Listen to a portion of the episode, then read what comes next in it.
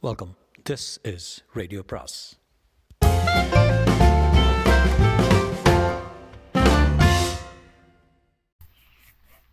அனைவருக்கும் அன்பு வணக்கம். வெங்கடேசனின் வேள்பாரி பாகம் ஒன்று அத்தியாயம் பத்து. யவனர்களின் சொலாண்டியா கப்பல் வழக்கம் போல அரபு துறைமுகங்களில் தங்காமல் ஓசிலிஸ் வழியாக சிந்து நதியின் முகத்துவாரத்தில் இருக்கும் பாப்ரிகான் துறைமுகத்துக்கு வந்து சேர்ந்தது. கப்பலின் மாலுமி எபிரஸ் நீண்டகால கடல் அனுபவம் பெற்றவன். கடற்காற்றின் குறிப்பு அறிந்து கப்பலை செலுத்துவதில் கைதேர்ந்தவன். அதனால் தான் மிகப்பெரிய கப்பலான சொலாண்டியாவின் பயணம் இவன் வசமே பல ஆண்டுகளாக ஒப்படைக்கப்பட்டுள்ளது. கப்பலின் பாதுகாப்பு தளபதி திரேஷியன். தனி ஒருவனே கப்பலை நகர்த்தி விடுவது போன்ற உடல் அமைப்பு கொண்டவன் கடற்கொள்ளையர் கொள்ளையர்களிடம் இருந்து தற்காத்து சொலாண்டியாவின் பயணம் தொடர்ந்து வெற்றிகரமாக அமைய இவனை முதற் காரணம் இவனது படை வீரர்களும் அளவற்ற திறமை கொண்டவர்கள்.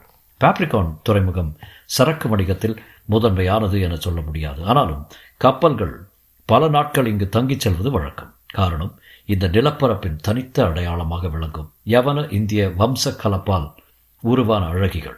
ஒரு சாயலில் யவன தேவதைகளாகவும் மறு சாயலில் இந்திய பதுமைகளாகவும் காட்சி தருபவர்கள். அவர்களின் படுக்கையை விட்டு கப்பல் மாலுமிகள் அவ்வளவு எளிதில் விலகுவதில்லை. நீலம் பூத்த கண்களையும் செழித்த கொங்கைகளையும் ஒரு சேர பார்க்கும் இந்த ஆணும் அனைத்த கையை பிரித்து எடுக்க மாட்டான். வேறு வழியே இல்லாமல் தான் ஏபிரஸ் வெளியேறி கப்பலுக்கு வந்து சேர்வான். ஆனால் திரேஷியன் வந்து சேர அதன் பின் ஒரு வாரம் கூட ஆகலாம். உடலே ஒரு மர்ம குகை போல இருக்கிறது ஏபிரஸ். வெளிர் மஞ்சள் நிறங்கொண்ட யவன அழகிக்குள் நுழைந்து கருமஞ்சள் நிறங்கொண்ட இந்திய பதுமையின் வழியே கரை சேர்ந்தேன் என சொல்லியபடி கப்பலுக்கு வருவான். அவனை கோபம் கொள்ள முடியாது. ஏனென்றால் இந்த பயணத்தின் மிக ஆபத்தான பகுதி இனிமேல் தான் இருக்கிறது. கச் வளைகுடா. ஆழமற்றது மட்டுமல்ல கூர்மையான பாறைகள் நிரம்பியதும் கூட எந்த நேரத்திலும் கப்பலின் அடிப்பாகம் நொறுங்கும் ஆபத்து உண்டு மிக கவனமாக அதை கடந்து சுபாகரா வந்து சேர வேண்டும். கரையை ஒட்டி பயணிக்கும் இந்த போக்குவரத்து தான் துருவங்களை கடந்து வணிகத்துக்கு அச்சாணியாக இருக்கிறது. ஆனால் அவற்றின் மிக ஆபத்தான பகுதிகளான மேலி மேடுவும் மங்களகிரியும் அடுத்தடுத்துள்ளன. இதை கடற்கொள்ளையர்களின் நாடாக யவனர்கள் குறித்து வைத்துள்ளனர். இதை கடப்பதுதான் மொத்த பயணத்திலும் மிக கடினம். இதை வெற்றிகரமாக கடந்துவிட்டால் அதன் பிறகு தீண்டீஸ்க்கு வந்து விடலாம் யவனர்கள் தொண்டியைத்தான் தீண்டீஸ் என அழைத்தார்கள். அவர்கள் இந்த நலப்பர நிலப்பரப்புக்கு சம்புத்தீவு அல்லது நாவலந்தீவு என பெயரிட்டிருந்தார்கள். நாவல் மரங்கள் அதிகம் இருக்கும் காரணத்தால் இந்த பெயர். இந்த நிலப்பரப்பு நார்ச்சதுர வடிவில் உள்ளது என்றும் இதில் அறுபத்தைந்து ஆறுகளும் நூற்று பதினெட்டு நாடுகளும் உள்ளன எனவும் அவர்கள் குறிப்பு எடுத்து வைத்திருந்தனர். இந்த நார்ச்சதுரத்தில் ஒரு முனை திரும்பும் இடமே தொண்டி. இங்கு வந்துவிட்டால் அதன் பிறகு மிக பாதுகாப்பான பயணம் ஆரம்பம் ஆகும். அது மட்டுமல்ல இந்த நெடும் பயணத்தின் முக்கிய வணிகமே இனிமேல் தான் உள்ளது. நார்ச்சதுரத்தின் முதன் முதனையா முதல் முனையான தொண்டியை விட்டு திரும்பும் கப்பல்கள் அடுத்து முசிறியை அடையும். அதன் பிறகு சற்று பயணித்து மறுதிரப்பத்தில் குமரியை அடையும். அங்கிருந்து வைப்பூருக்கு செல்லும். பின்னர் புகார் வந்து சேரும். கப்பலின் பெரும்பாலான பொருட்கள் இறக்கி ஏற்றப்பட்டு கப்பல்களுக்கு மீண்டும் யவனத்தை நோக்கி பயணத்தை தொடங்கும் சொலாண்டியா கப்பல் நற்பகலில் தொண்டி துறைமுகத்துக்குள் நுழைந்தது. பிரம்மாண்டமான கப்பலின் வருகை மிக தொலைவிலேயே கண்டறியப்பட்டுவிடும். பாய்மரத்தின் உப்பிய வயிற்றின் விலை மதிப்பற்ற வணிகத்தை சூழ் கொண்டு வரும் யவன தேவதையைப் போல சொலாண்டியா வந்து நிற்கும். கடற்காகங்களின் கரைச்சல் அலையின் இறைச்சலையும் மிஞ்சிக் கொண்டிருக்க எபிரஸ் நங்கூரத்தை இறக்க கட்டளையிட்டான். சேரர் குலம் இரு கொடி வழிகளாக பிரிந்து நாளாகிவிட்டது. முன்னவன் உதியன் பரம்பரை என அழைக்கப்பட்டான். வஞ்சியை தலைநகராக கொண்டு முசிறியை துறைப்பட்டனாக துறைமுக பட்டணமாக அமைத்து அவன் ஆட்சி நடத்தினான். அவனது நாடு குட்ட நாடு என அழைக்கப்பட்டது. பின்னவன் அந்துவன் பரம்பரை என அழைக்கப்பட்டான். மாந்தையை தலைநகராக கொண்டு தொண்டியை துறைமுக பட்டணமாக அமைத்து அவன் ஆட்சி நடத்தினான். அவனது நாடு குடநாடு என அழைக்கப்பட்டது. இருவரும் சேரனின் கொடி வழிக்கு உரிமை கொள்வர். உதியன் மரபில் இப்பொழுது குட்ட நாட்டை ஆட்சி செய்பவன் உதியன் சேரல். அவனது தம்பி கடுங்கோன் வாழியாதன். இவன் அரசதிகாரத்தில் விருப்பமற்றவன். அந்துவன் மரபில் இப்பொழுது குடநாட்டின் ஆட்சி செய்பவன் குடவர்கோ அவனுக்கு உடன் பிறந்தோர் யாரும் இல்லை கடற்கரை மாளிகையில் ஓய்வெடுத்துக் கொண்டிருந்தான் எபிரஸ். வழக்கம் போல பவளர் பவளக்கற்களும் ரசக்கண்ணாடிகளும் மதுப்புட்டிகளும் இறங்கிக் கொண்டிருந்தன. மாற்றாக அந்த துறைமுகத்திற்கு ஏற்றப்பட்ட ஏற்றப்பட வேண்டிய பொருட்கள் மிளகும் உதிர வேங்கை மரத்தின் பட்டைகளும் தான். குடநாட்டில் மிளகு விளையும் பகுதி அளவில் சிறியதே. அதனால் அந்த கடற்கரையில் சில திரளி மரப்படகுகளே நின்றன. உதிரவேங்கை பட்டை மிகுந்த மருத்துவ குணம் கொண்டது. அதை யவனர்கள் கண்டிப்பாக வாங்குவர். இரு பொருட்களையும் சேர்த்தாலும் இங்கு நடக்கும் வணிகத்தின் மதிப்பு மிக குறைவுதான். எனவே வேகமாக சரக்கை இறக்கி விட்டு செல்வதிலேயே மாலுமிகளும் உடன் வந்துள்ள வணிகர்களும் தீவிரமாக இருப்பர். ஏற்ற வேண்டிய பொருட்களை திரும்பி வரும்போதுதான் ஏற்றுவர் பொருட்கள் எல்லாம் இறக்கப்பட்டு விட்ட செய்தி கிடைத்ததும் எபிரஸ் மாளிகையிலிருந்து புறப்பட தயாரானான். அப்பொழுது மாளிகைக்கு வந்தான் குடநாட்டு அமைச்சன் கோளூர் சாத்தன். தளபதிக்குரிய உடலமைப்பும் அமைச்சனுக்குரிய அறிவு கூர்மையும் ஒருங்கே அமைய பெற்றவன் யவனத்துடன் ஆன குடநாட்டு வணிகத்தை முதல் நிலைக்கு கொண்டு வர வேண்டும் என முனைப்புடன் இருப்பவன் அவனுடன் இரு வணிகர்கள் வந்திருந்தனர் திரேஷியன் தனது கப்பலை நோக்கி வந்தான். அவன் வீரர்கள் தளபதிக்கு உரிய ஆயுத மரியாதையை செய்து அவனை கப்பலுக்குள் வரவேற்றார்கள். உள்ளே வந்த பிறகுதான் அவனுக்கு தெரிந்தது எப்பிரஸ் இன்னும் வரவில்லை என்று. எப்போதும் எனக்கு முன்னமே வந்து விடுவானே ஏன் தாமதம்? என கேட்டான். யாருக்கும் தெரியவில்லை. குடநாட்டு அழகிகளால் காலதாமதம் ஏற்பட வாய்ப்பு இல்லையே என எண்ணியபடியே அவனது மாளிகையை நோக்கி திரேஷியன் நடந்து போனான். வீரர்கள் அணிவகுத்து சென்றனர். காவலாளி கதவை திறக்க மாளிகையின் உள்ளே நுழைந்தான் திரேஷியன். பெரும் வியப்பில் ஆழ்ந்து எப்பிரஸ் அமர்ந்திருந்ததை கண்டான். அவனது எதிர் இருக்கையில் கோளூர் சாத்தனும் வணிகர் இருவரும் உட்கார்ந்திருந்தனர். நடுவில் இருந்த பலகையின் மேல் தங்கத்தாலான வட்டத்தட்டில் கொல்லிக்காட்டு விதைகள் வைக்கப்பட்டிருந்தன. புகார் சென்று திரும்புவதற்குள் நீங்கள் சேகரித்து வையுங்கள். இதற்கு என்ன விலை கொடுக்கவும் நான் தயார் என்று அவர்களிடம் சொல்லிவிட்டு எழுந்தான் எபிரஸ் கப்பலை நோக்கி அவரும் திரேஷியனும் பேசிக்கொண்டே வந்தனர். எபிரஸ் சொன்னான் ஒருவேளை இந்த வணிகம் கைகூட்டினால் தொண்டி துறைமுகம் பிற மூன்று துறைமுகங்களையும் வணிகத்தில் விஞ்சிவிடும். அது மட்டுமல்ல நாம் தான் யவனத்தின் மந்திர ஆற்றல் மிக்க மனிதர்களாக மாறுவோம். கடம்ப மரத்தில் இருக்கும் முருகனை வழிபட்டு திரும்பும் பாரியிடம் குடநாட்டு அமைச்சன் வந்திருக்கும் செய்தி சொல்லப்பட்டது. அவன் மாளிகையை நோக்கி சென்றான். அவனுடன் முடியனும் தேக்கனும் வந்தனர். சேரகுலத்தின் அந்துவன் பரம்பரையின் மீது மட்டும் பரம்பு நாட்டுக்கு சிறுமதிப்புண்டு அதனால் தான் அவர்களை அழைத்து வர ஒப்புதல் அளிக்கப்பட்டது. கபிலர் வந்ததால் எவ்வியூரே கொண்டாட்டத்தில் திளைத்துக் கொண்டிருந்த நேரம் இது. பாரியின் மனம் பூத்து கனிந்திருந்தது. அறுபதாங்குழி இன்னும் கிடைக்கவில்லையே என்ற கவலை மட்டுமே மனத்தின் ஓரத்தில் இருந்தது. அதுவும் எந்த நேரத்திலும் சரியாகிவிடக்கூடதுதான் மாளிகைக்குள் நுழையும் பாரியின் முகமலர்ச்சியை பார்த்த அமைச்சன் கோளூர் சாத்தன் அகமகிழ் அகமகிழ்வு கொண்டான். தான் வந்த வேலை நல்லபடியாக முடியும் என்ற நம்பிக்கை அவனுக்கு ஆழமானது. அவன் கொண்டு வந்த பரிசு பொருட்களை பாரி அமரும் இருக்கைக்கு முன்பாக பரப்பி வைத்திருந்தனர். யவனத்தில் இருந்து வாங்கப்பட்ட ரசக்கண்ணாடி நடுவில் வைக்கப்பட்டிருந்தது. கண்ணாடியின் மேல் இரண்டு யவன அழகிகளின் உருவங்களை கொண்ட மர வேலைப்பாடுகள் இருந்தன. இருக்கையில் அமரும் பாரியின் முகத்தை அந்த கண்ணாடியை அவனுக்கு காட்டுவது போல வைக்கப்பட்டிருந்தது. அமைச்சன் ஆரம்பித்தான். பரம்பின் மாமன்னரை வணங்குகிறோம். குடநாட்டு வேந்தன் குடவர் கோவின் அன்பு பரிசை நீங்கள் ஏற்க வேண்டும் என்று முன்னால் பரப்பி வைக்கப்பட்டிருந்தவற்றை பார்த்து சொன்னான். பாரியின் உதட்டோரம் தொடங்கிய மெல்லி சிரிப்பு முழுமை கொள்ளாமல் வேகமாக முடிந்தது. வந்ததன் நோக்கம் காணிக்கை ஏற்பதை பற்றி எதுவும் சொல்லாமல் பாரி கேள்விக்குள் போனது. சற்றே வியப்பை ஏற்படுத்தியது. அமைச்சன் சொன்னான் குடநாட்டு வேந்தர் வணிக பேச்சு ஒன்றுக்காக என்னை அனுப்பி வைத்தார். வணிகம் இயற்கைக்கு எதிரானதே. அதை ஏன் என்னிடம் பேச வந்தீர்கள்? அமைச்சன் எச்சில் விழுகினான் வணிகம் தானே ஓர் அரசின் அச்சாணி. வணிகம் செழித்தால் தானே அரசு செழிக்கும். அரசு செழித்தால் தானே மக்கள் செழிப்பர். வணிகமே இல்லாததால் தான் நாங்கள் செழித்திருக்கிறோம். என்று சொன்ன பாரி சற்று இடைவெளி விட்டு சொன்னான். எந்த மன்னனின் காலடியிலும் பரம்பின் தட்டுக்கள் பணிந்து வைக்கப்பட்டதில்லை என்பதை அறிவீரா?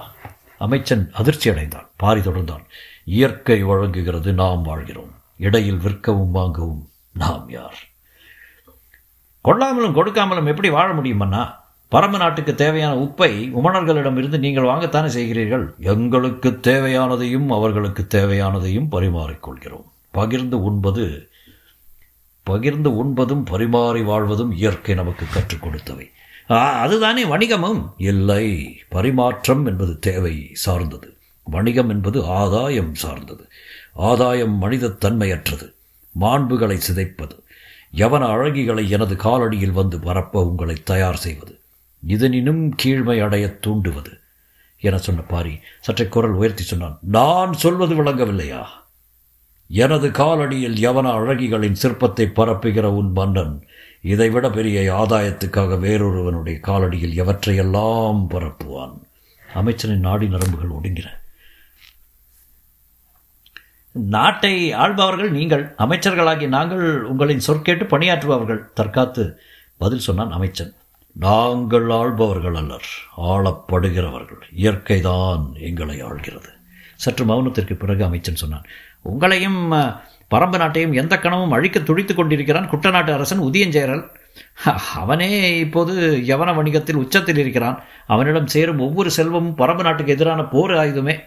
வணிகத்தில் அவனை விஞ்ச குடநாட்டுக்கு ஒரு வாய்ப்பு கிடைத்துள்ளது. நீங்கள் எங்களுக்கு உதவினால் எங்களால் அதை சாதிக்க முடியும். உதயஞ்சேரலை பின்னுக்கு தள்ள முடியும். நாங்கள் பரம்பின் நண்பர்கள். என்றும் உங்களுக்கு துணை நிற்போம்.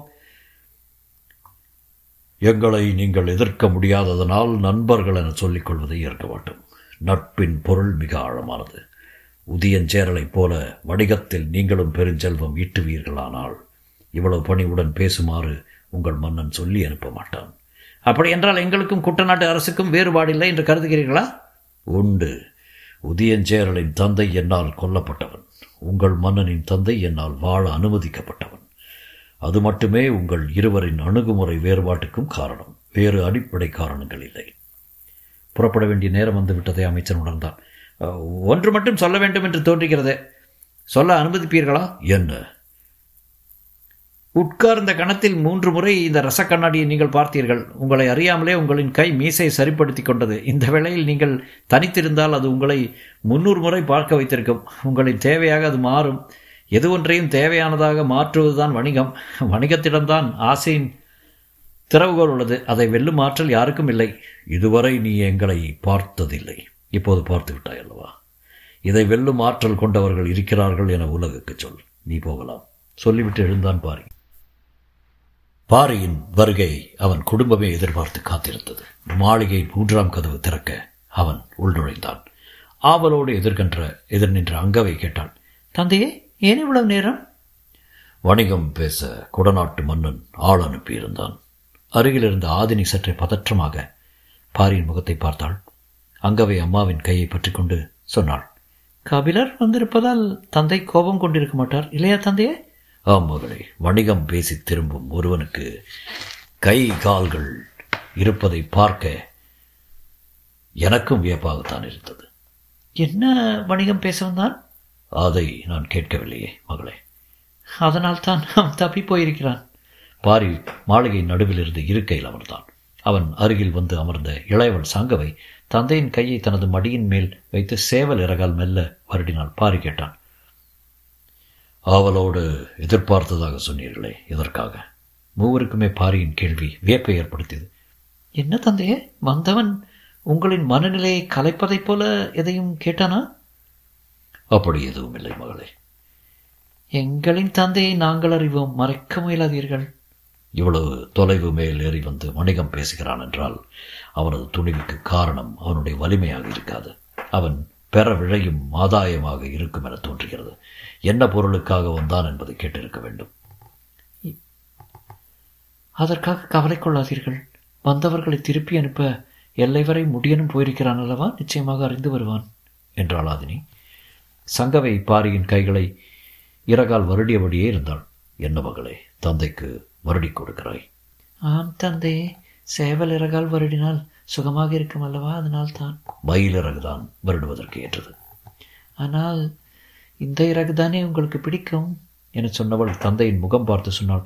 இது சேவலின் இறகு ஆனால் கோழியினுடையது. அப்போதுதான் பாரிக்கு புரிந்தது. அறுபதாம் கோழி கிடைத்து விட்டதா என கத்தியபடி மகளை வாரி அணைத்தான் பாரி. எல்லையை கடக்க சிறிது தொலைவே இருந்தது.